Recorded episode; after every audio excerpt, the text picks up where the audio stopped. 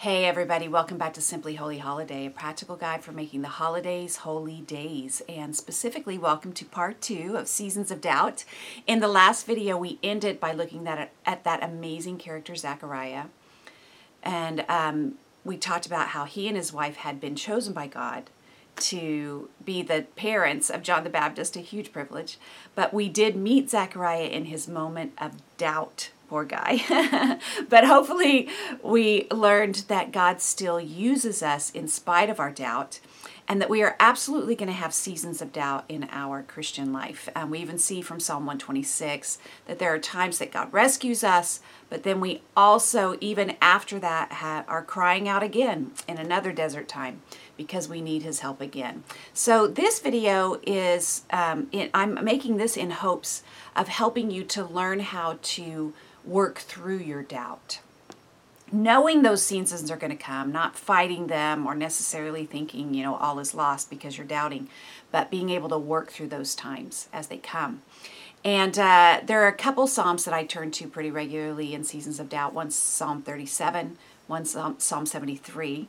And so I was going back and forth trying to figure out which one I was going to go to, but I chose Psalm seventy-three for a couple reasons. One is because Asaph, who wrote Psalm seventy-three, just lays out his lament at the beginning.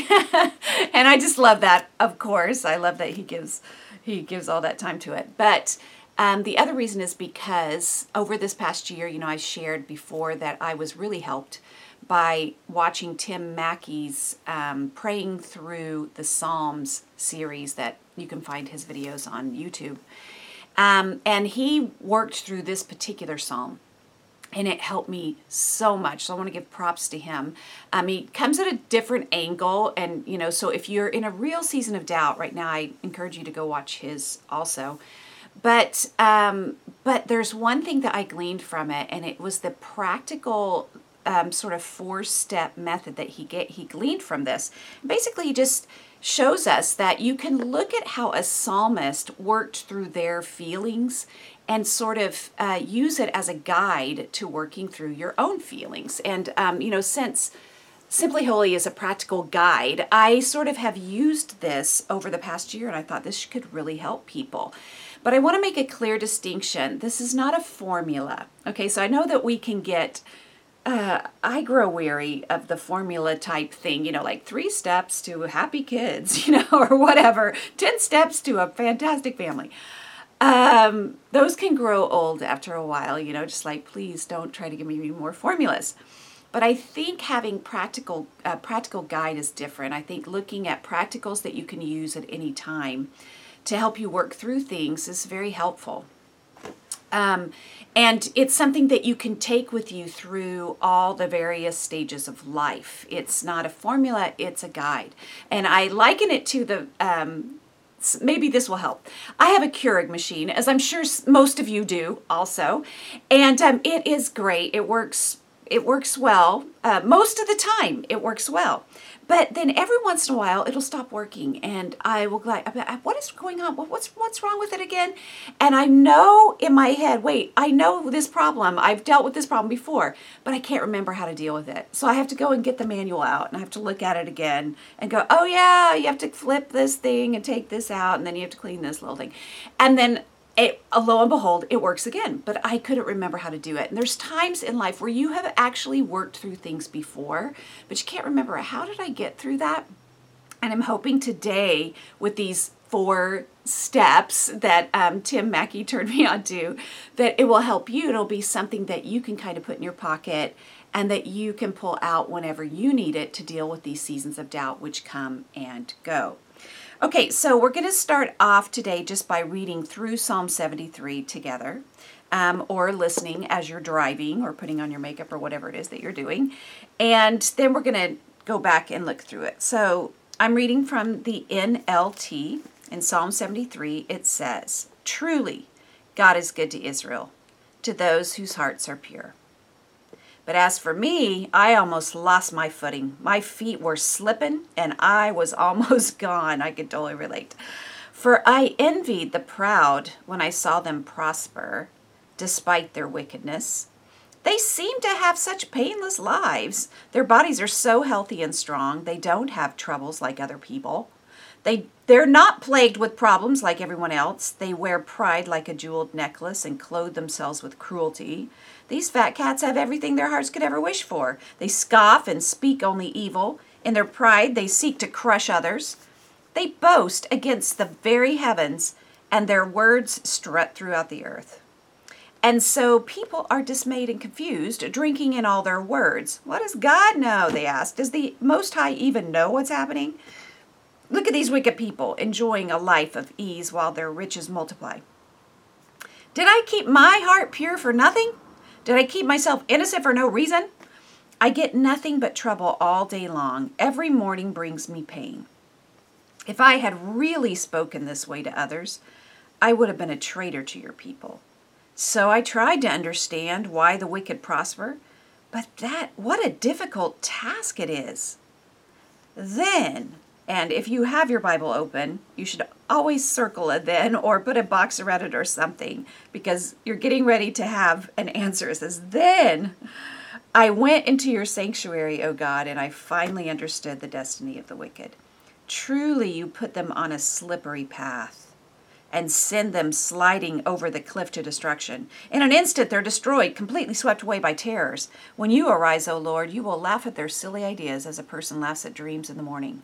Here's another then. Then I realized that my heart was bitter, and I was all torn up inside. I was so foolish and ignorant. I must have seemed like a senseless animal to you. Yet, and I have that circled, I still belong to you. You hold my right hand. You guide me with your counsel, leading me to a glorious destiny. Whom have I in heaven but you? I desire you more than anything on earth. My heart may fail and my spirit may grow weak, but God remains the strength of my heart. He is mine forever. Those who desert him will perish, for you destroy those who abandon you. But as for me, how good it is to be near God. I have made the sovereign Lord my shelter, and I will tell everyone about the wonderful things you do. Okay, so let's go back to the beginning of this. Truly, God is good to Israel. Let's just let's just start where he starts. How does he start? You know, he starts with belief. He states a truth, a statement, a universal truth, which he knows is true. Truly, God is good to Israel, to those whose hearts are pure. So he starts with a belief, and I think that this is really important for us to note, that you can't have doubt unless you are a believer to begin with. If you if you're not a believer, there's no there's no reason to doubt. It, life is random. It all just works out the way ever it's supposed to. You know, whatever happens, it's all random. There is no higher power creating anything. There's no creator, so there's nothing to doubt. So take heart that if you are in a season of doubt, it's because you are a true believer. You know that you know that you know that there's a creator, that there's an organization to the universe, that there is some God, that there is a God who holds the world in his hand. And something is amiss because something that we have seen, we're going to see, has has made you to, has caused you to doubt that. So I just thought I'd start with that. That's sort of a good news, okay? So we need to get back to that belief. Start with, no, I am a believer. Something's off. Something is off, but the truth never fails. So I'm going to go get back to the truth. But what happens to him? He says, but, and here's that but, as for me, and he sort of makes this distinction, like I can tell that the pure heart of God is blessing them, and And it's good, and I can a- actually remember when I had this sort of pure heart, and and uh, and that God was, you know, true to me, and I believed. But something's happened. I started slipping. I've almost lost my footing. I was almost gone. And you know, you can feel that way. That is a terrifying feeling when you're like, oh my gosh, I'm starting to doubt. Am I losing my faith? And that is a scary moment. Let it be scary. Like, no, God, I can't lose my faith. But where did it all start? He says, but as for me, I'd almost lose my footing, my footing for I, because I, you can put a because in there, because I envied the proud. And what caused that? When I saw them prosper. You know, something that he saw caused him to start doubting. It was an experience. And I think that this first step, which which I've uh, Tim Mackie called deconstructing your doubt. I thought that was so good. You have to deconstruct your doubt. You have to go back and go, when did this start? It didn't start by reading some scientific treatise about the creation of the world or some scientific journal or um, hearing new information for the first time. Um, we live in the information age. We, it's not some new information that we've gotten. It is always an experience that we've had. It is at least something that we've seen, coupled with something that we've read, coupled with something that we've felt. Even if we get to college and we learn some new information, it's never in a vacuum. It's not like I, I discovered it. It is always an experiential feeling. I experienced this, you know, I saw this professor, but then I experienced this at church, and then Satan worked it all together. All of these experiences, things that I've seen and things that I've felt, working together to cause me to doubt. And in this situation, he even deconstructs it down to, actually, I just flat out envied. And he takes it all the way back to a sin that crept up in his heart. We have to go back and go, where did this begin for me? What has crept into my heart? What is the experience I've had? It's never cerebral alone. It's always experiential. And look, it's what he saw. And I think we don't know what he saw. What is the experience this guy had? I don't know. This, in this particular instance, he's looking at the world, and we've all done this, where we look out at the world and we're like, what the heck? Why are these people prospering? You know, what, you know, you're in high school and you're looking around, you're like, here I am trying to be pure. I'm trying not to gossip. I'm trying to keep my mind and my, my the words of my mouth and the meditations of my heart pure. And but here's all these people, they're gossiping, they're sleeping around, they're doing all that, they cuss all the time, and they're popular. What the heck? You know, why are they popular? When it seems like they shouldn't be popular because they're mean. And they're thinking mean thoughts, and they're spreading, you know, lies and slander and gossip. And here I am trying to be pure, and yeah, I'm nothing. You know, that can make you doubt. You know, is God really good? Because it doesn't feel good. Or you can look around, even they're looking outside. We can look around at the job. You know, here I am. I'm trying not to lie. I'm trying not to cook the books. I'm trying to be honest with the, you know, but look at all these people. They're lying. They're, they're, they're, they're doing things that are improper, that are wrong, that are against the law, and yet they prosper. They're rich. What is going on? And here I am. I'm like, no, I'm going to dedicate my life to God, and, and I'm going to set aside Sundays. Of course I could get ahead if I worked twelve hours a day and seven days a week. Of course I could get ahead, but get ahead at what? We'll talk about that later. But you look out and you go, man, maybe I've just been crazy trusting God all this time. And there's those experiences where you look at the world and you think, they've got something I don't, and I what what have I been doing over here?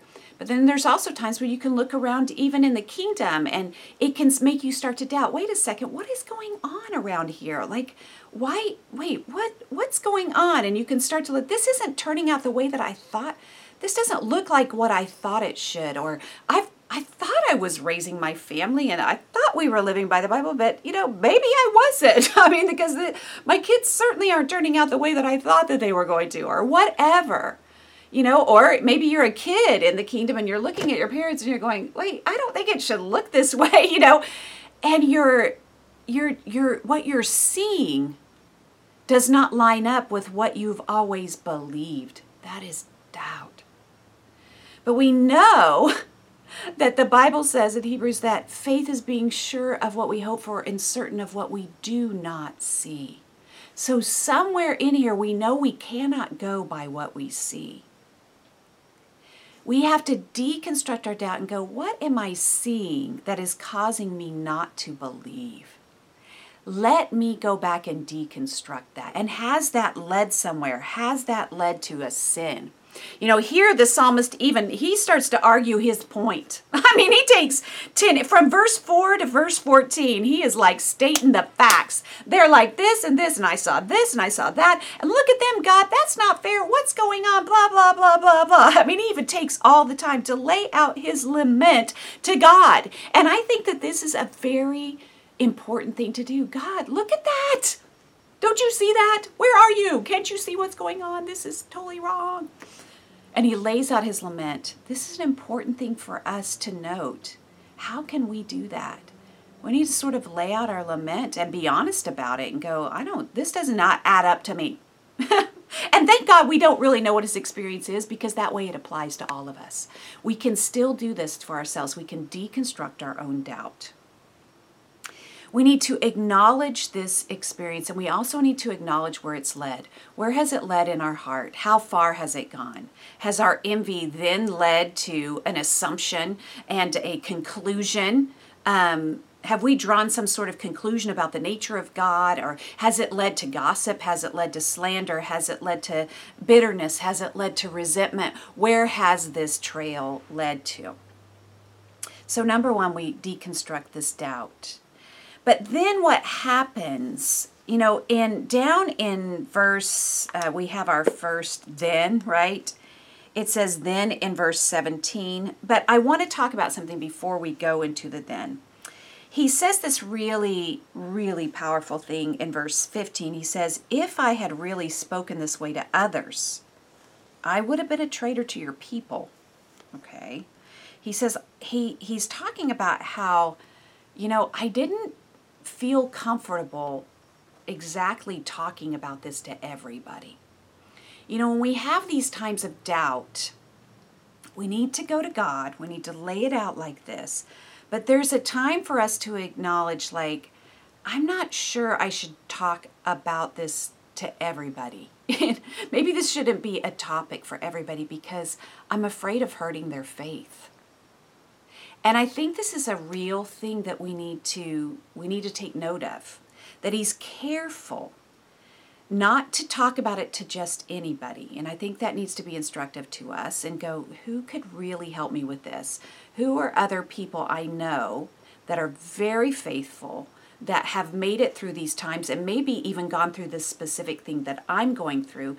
Who can help me get to the other side? Who is a Jonathan, so to speak, in the Bible, that I can go to as the David? Who can, who can help me find my faith in God? Who is this not going to rock? That can be difficult at times. Um, but we need to acknowledge that. And then, though, it says, this is another thing that's tricky, is he said, so then I tried to figure it out for myself. And then he starts thinking and thinking and thinking. And he goes, I tried to figure out why all these wicked people prosper, but what a difficult task it was, you know. Um, it, you could drive you crazy to try to figure. You'll never think yourself out. You'll, you will never think yourself out of your own doubt. Um, and I think that's important. So he tried to get to that point. I'm thinking, thinking, thinking, thinking. Actually, if you think too much, it can just lead you straight away. And this is what people do a lot, is instead of entering into the sanctuary, which is the next thing that it says, number two, and this is step two. He says, then I went into your sanctuary. And, you know, Instead of instead of going away, people will oftentimes, in their doubt, they'll take a step away. Well, I need to take a step away. I need to step out. You know, I just need to get, I need some time to think. I need some time to think. I warn you, I caution you, don't go away from the kingdom. Here it says, I entered into your sanctuary. What does that mean? I don't know exactly what that means, but what can we picture is going on there? Singing, praying, um, praising, talking, confessing, Um, all the things that are associated with God and his kingdom. You need to take a step into that, not a step away from that. We step into his kingdom so that we can get the help that we need. And that may or may not necessarily look like, um, uh, you know, a, a particular person helping you, but something about that arena is going to help you. And I've seen too many people shipwreck their faith by taking a step away. when you have doubts, this is a time to lean in. You know, I'll get with people and they're they're they're so shaken by their their doubts, whatever's going on. It's okay, so so what what what are you reading right now? Well, nothing. You know, well, what what is what is God telling you in your quiet times? Well, I haven't haven't really been having them. And I'm like, well, that is a problem. You are not going to find your answers outside of God and His sanctuary. And actually, it can mean entering into a sanctuary where something supernatural that I cannot explain happens. I don't know why. I don't know why when you surround yourself with the kingdom and you enter in and you just go, I'm going to get into the middle of the pack. I don't know why God is able to speak to us in ways that we can't speak to ourselves. All I know is that He is God, and when we lean into Him, and we, the, He walked into the, the sanctuary, when we walk into the sanctuary, when we enter into the sanctuary, that God is able to do something miraculous, and He's able to change us.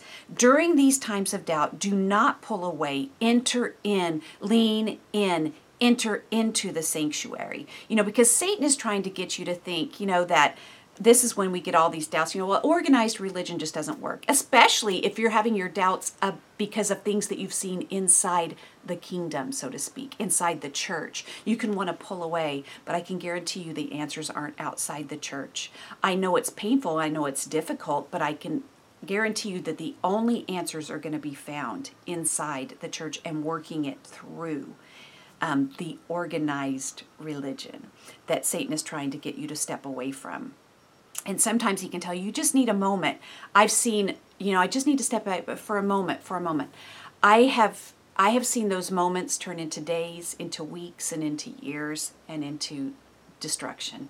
And so I would encourage you to lean in. We're oftentimes drawn to the wrong conclusions when we're not around God, when we're not singing, when we're not praying, when we're not confessing, when we're not praising with the body. Um...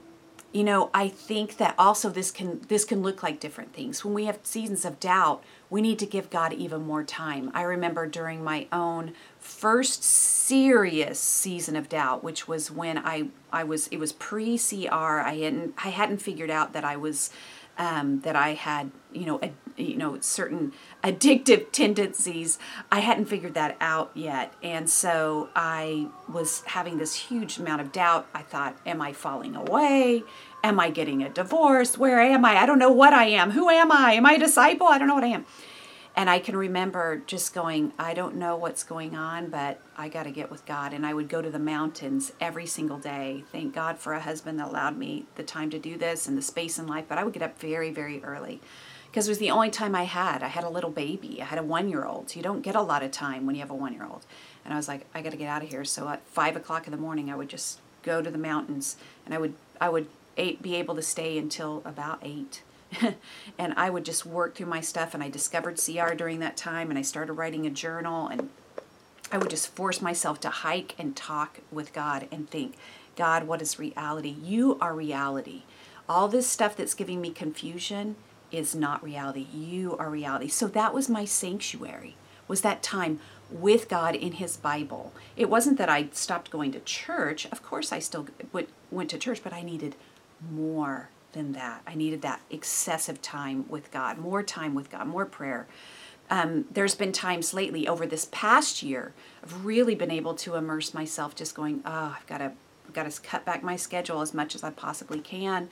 There's certain things you can't get out of as a parent. You've got to still do things. And um, but I, you know, really taking that time to sabbatical, to, to be with God. Um, sometimes in the middle of the night, I will just turn on the audio Bible and I will just let it go. I may be not able to pray. I can't form a coherent thought, but I can just listen and I can let the word sort of lull me back to sleep. That's sort of entering into a sanctuary in the in, in, in the middle of the night. Or another practice that I've picked up is just having nightly worship, where, you know, used to be I would, um, you know, sometimes we can have that tendency to check out and, um, Uh, that can be through Netflix. It can be through any numbing mechanism that we have. Uh, a, gla- a glass of wine, which there's nothing wrong with a glass of wine unless we're con- habitually using it to just sort of numb ourselves and check out. Or it can be other things that we um, check out to. But I've th- no, I'm gonna I'm gonna sing. I'm gonna praise. I'm gonna play my violin. I know not everybody can play the violin, but I'm gonna. And not everybody's is married to a world-class pianist. But um, nightly worship has help me to reset myself, or praying on my knees at um, right after I put the kids to bed, right right after that time, that eight o'clock time, or having a Bible study with somebody, inviting somebody over for a prayer walk, something to immerse myself even more in my dependence on God, and, and getting away from any of that numbing at night, entering into the sanctuary at night. You know, giving God our nighttime, that's that's a that's a whole lesson in itself, but giving God our night, that that I will just say that's a way to enter into the sanctuary without going to a physical church service. It's not just a church service. It's not minus, but it's not just. It's plus. We have to enter into that sanctuary and let God do that miraculous thing. Because what happens after that? First, he deconstructs his doubt. Then he enters into the sanctuary, and he and then the third thing is God changes his perspective. We let God change our perspective. We have a shift, because the next thing it says is, he says, then I went into your sanctuary, O God, and I finally understood, because he'd been trying to figure it out himself this whole time. And now he finally understands, and God shifts him, shifts his perspective. And it's kind of like Asaph goes, oh yeah, I forgot. And we do. We forget, because what we can see is very powerful. We are very convinced by what we can see. Here's a phenomenon for you. Um, we talk a lot about in music circles is that people listen with their eyes. And I know that sounds wrong. We think, no, no, no, I listen with my ears. No, no, no. A lot of time when you go to a concert, what you see, if the person looks confident, if it looks like what's supposed to be happening, you actually think it sounds good. And it maybe maybe they're not playing all those all the right notes. I teach my students this all the time. You just keep playing, baby. If you made a mistake, you just keep playing, because the audience sometimes doesn't even know you made a mistake if you just act like you didn't make one. And it really is true. People listen with their eyes. And that is a concept spiritually, that what we see is very powerful. Sometimes we need to close our eyes and go, I, I'm going with what God says, not not based on what I see. It's the whole Yoda thing, you know, close your eyes, feel the force. I'm not a big Star Wars thing, but I do remember that, feel the force. Uh, you know, close your eyes and let the force lead you. It's really kind of that way. We have to shift our perspective and go, I know it looks like this, but that is not the reality. I know what the Bible says about wickedness. And I know that right now it looks like these people are prospering. I know it looks like right now that this is unfixable, whatever it is in your life. I know it looks like now that this may not gonna this is not gonna work out, but I know what God says, and I'm going with what God says, re- regardless of what I see. See, God changes his perspective. I had this conversation with my daughter the other day. Um, we were reading, and the Advent thing for that day was just talking about going out and finding somebody, you know, who's left out or lonely, and loving the unlovable, loving the lonely. And she was like, yeah, nobody's lonely really at my school. And I said, I said, really? She goes, no, everybody's included. Everybody's, you know, everybody, you know, we don't have that kind of cliquish thing. I was like, oh, great. I said, well, you know, be careful, because what It, looking at things from the outside, sometimes it can be deceiving, and people can look like they're all good and inside they're heartbroken, and you don't really know what's going on with them. She was like, okay, but she was pretty confident that, you know, nobody is really lonely. And then uh, she came back uh, that day, actually, I think it was that day, and she was talking about her friend, and something had happened, and she goes, well, you know, my friend, she kind of, she She's uh, she's one of those cutters. She she cuts herself, and she you know she was telling me this very deep thing that she had discovered, that she that she knew about her friend, and I was like, oh, she must be really hurting inside. You know, if she's hurting herself, she must be hurting inside. Maybe she's lonely. Maybe she's afraid. She was like, yeah, and I was like, remember when you felt like that people looked like they were all good and not lonely, but see, what's down inside is very different.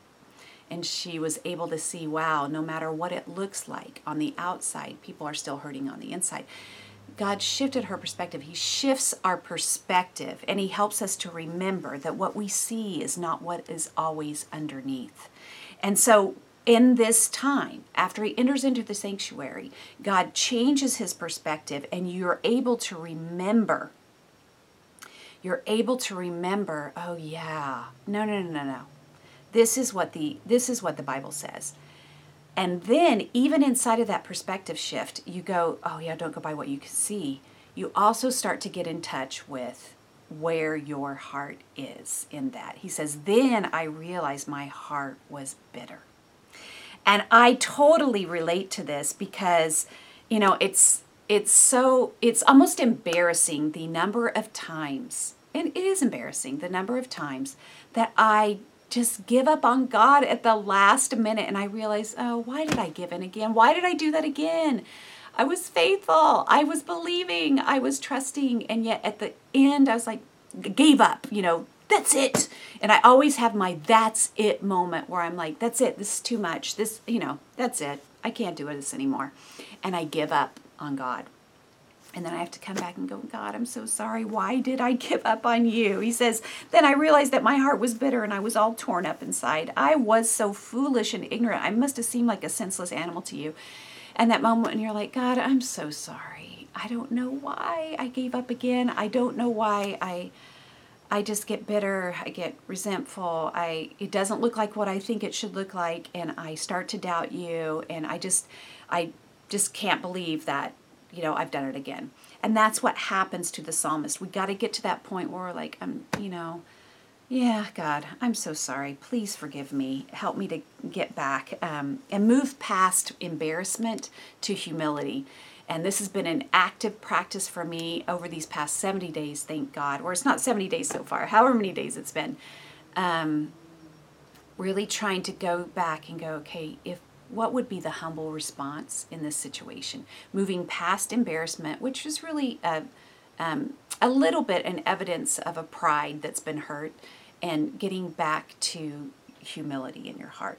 So we let God shift our perspective, and then the fourth thing is um, finding his presence, because in this next sentence he says, yet, even in that, even in the fact that I doubted, even in the fact that I, you know, I'm wrong. I realize now I'm wrong. Um, it was wrong of me to despair. Even when we realize that, um, even in all of that, God's never left. God has always been there. It says, yet I still belong to you. You've been there all along. You hold my hand. You guide me with your counsel.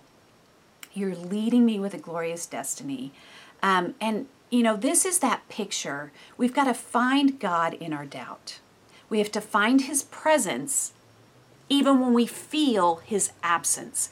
We find his presence when we feel his absence. We have to tell ourselves, God is never absent, so I am wrong.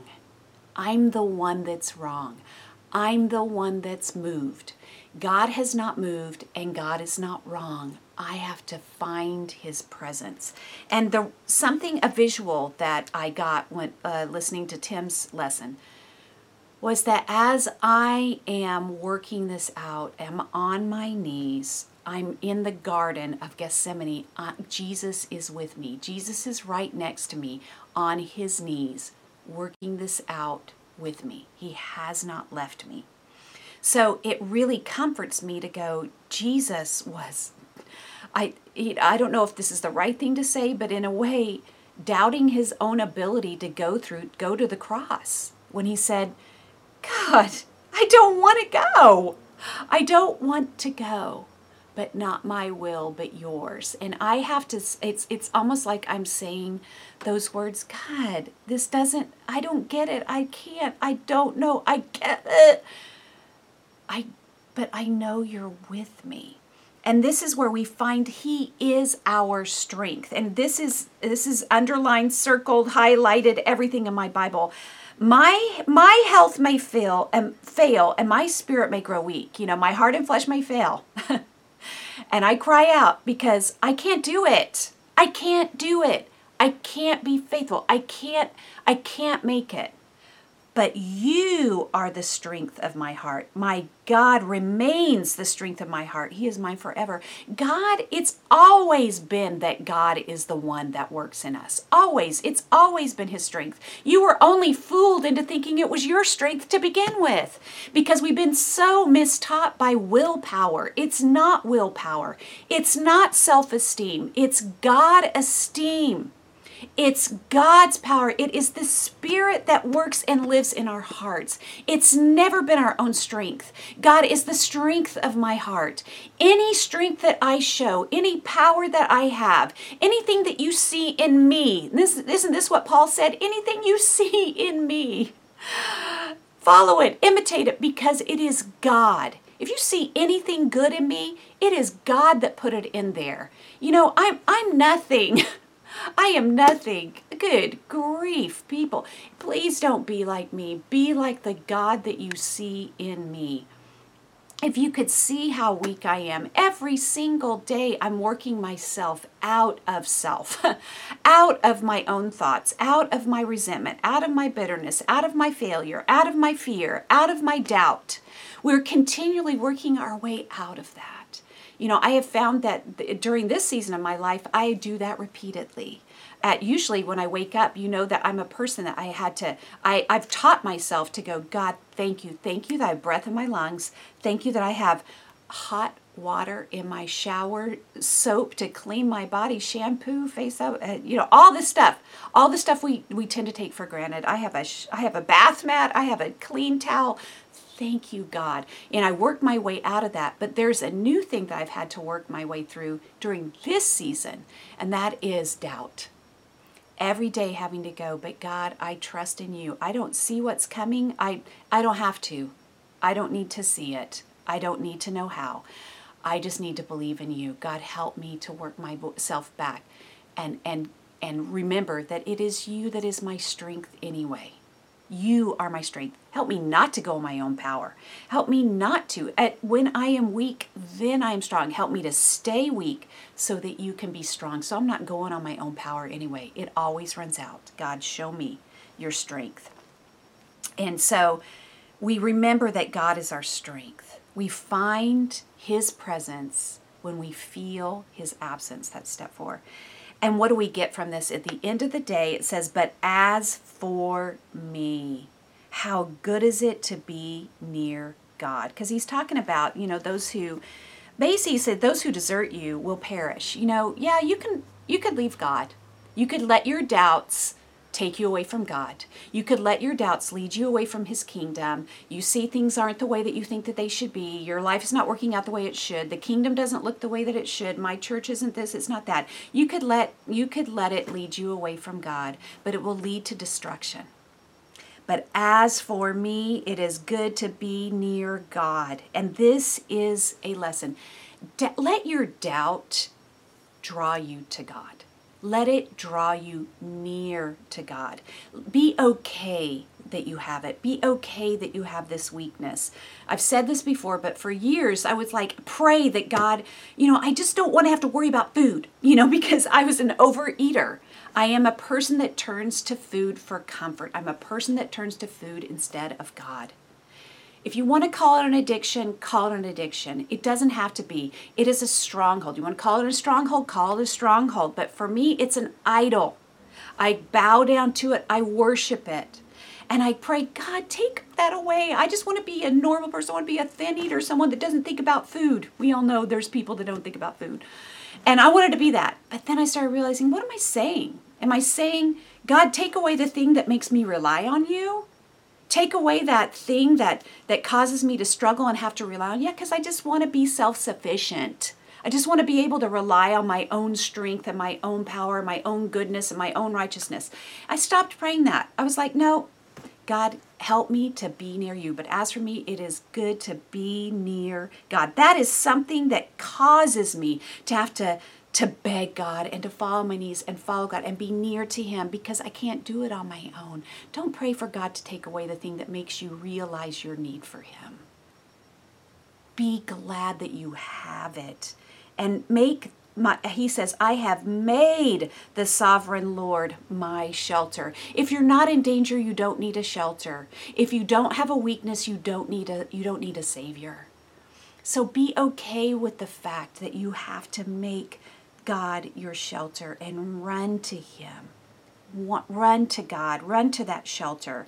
And then I will tell everyone what the Lord has done for me. You know, I'm going to end with this story. I got together with a friend the other day, and uh, she was just relaying this story that brought me so much encouragement. She was talking about how she had um, had had this experience this year where someone had brought false accusations against her at work. And she's a supervisor, and so this person had, you know, um, sort of told on her to human Uh, resources. So H R had called uh, my friend and said, you know, we have a report that you did this, this, and that. And she's like, oh my gosh, I didn't do that. This is crazy. These accusations are false, but what do you do? Someone's brought these false accusations against you and whatever. And she was freaking out in fear, as we all do. That's our first response. It's okay, people. So we have this fear. We're freaking out. Ah, what am I going to do? But she was like, okay, I got to go to God. I got to trust God. I just got to give it up. I could lose my job over this, but I just got to go to God. So she goes to God and, you know, works through this. And this is this is weeks. This is not just, you know, hours. It's not just days. It's weeks. It's hard. It's it's a struggle.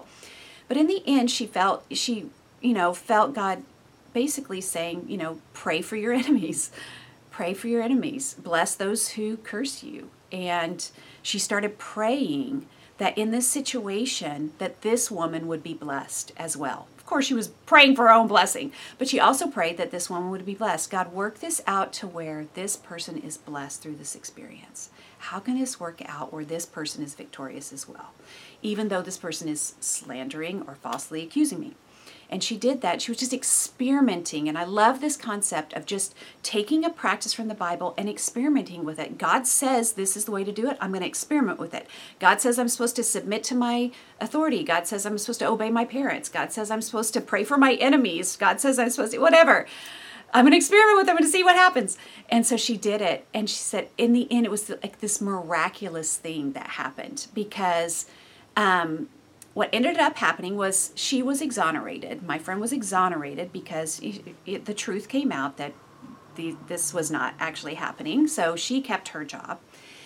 But what happened to the other person was, you know, this person was really what they were trying to do was just to get to be able to work from home because they have children at home and they want to be able to work from home. And so they had been lying about this certain thing. But what the company did was they phased out that position that the that the employee had, and they created a new position, which ironically was strictly working from home. It didn't require any travel, didn't require them going out. And so this person in the end actually got a better job out of it. And so God blessed the entire situation. And it was just miraculous to hear. I just needed to hear that, that when you're doubting, when you don't know what's going to happen, when you just start these doubts overtake you, you know, God is faithful. And he will, he will save us if we just put into practice what we know to do. If we can use these practical things to be holy. And in the end, we get to tell everybody what God has done. And it's it's a miraculous story, and it encourages the next person's faith. And then I get to share that story with you, and then you get to share it with somebody else, and they get to share it with somebody else. And there's a million of those stories. The next the next morning, I got a text from somebody who had another miraculous thing happen in their life. I can't, you know, I, that I can't even go into. But it's, we got to encourage each other with these miraculous stories and tell everybody, to tell everyone about the wonderful things that God does. And I hope this helps you to, to, number one, work through your own doubts. And number two, share your stories. Share your stories on Facebook. Share your stories with your small groups. Share your stories with anybody that you come into contact with. Until next time.